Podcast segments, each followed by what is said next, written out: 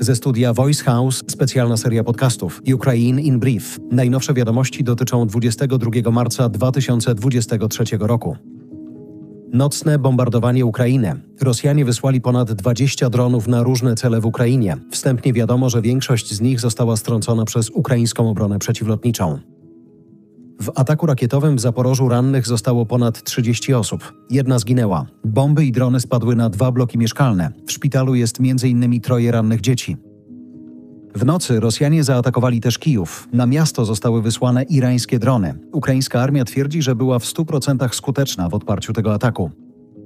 Amerykanie sugerują, że następne tygodnie wojny na Ukrainie będą decydujące. Rzecznik Rady Bezpieczeństwa Narodowego Białego Domu powiedział, że Rosja może w najbliższych tygodniach rozpocząć nową ofensywę na wielu różnych kierunkach.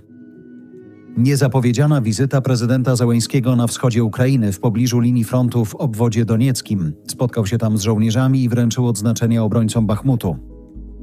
Parlament Szwecji poparł przystąpienie tego kraju do NATO. Zagłosowało sześć z ośmiu ugrupowań. Przeciwko byli członkowie Lewicy i Zieloni.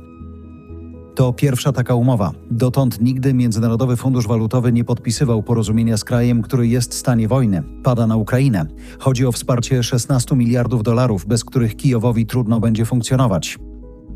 Bank Światowy policzył, że na odbudowę Ukrainy pójdzie ponad 400 miliardów dolarów. To dwukrotność PKB Ukrainy sprzed dwóch lat. 14 miliardów jeszcze w tym roku. To na krytyczne inwestycje. Minister obrony Rosji zachwala, że jego kraj już przygotowuje się do parady wojskowej na Placu Czerwonym. Co roku odbywa się ona 9 maja.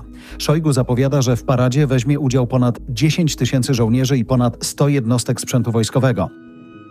Ten tekst został przygotowany przez redakcję Voice House. Do nagrania użyliśmy sztucznej inteligencji wykorzystującej głos Jarosława Kuźniara.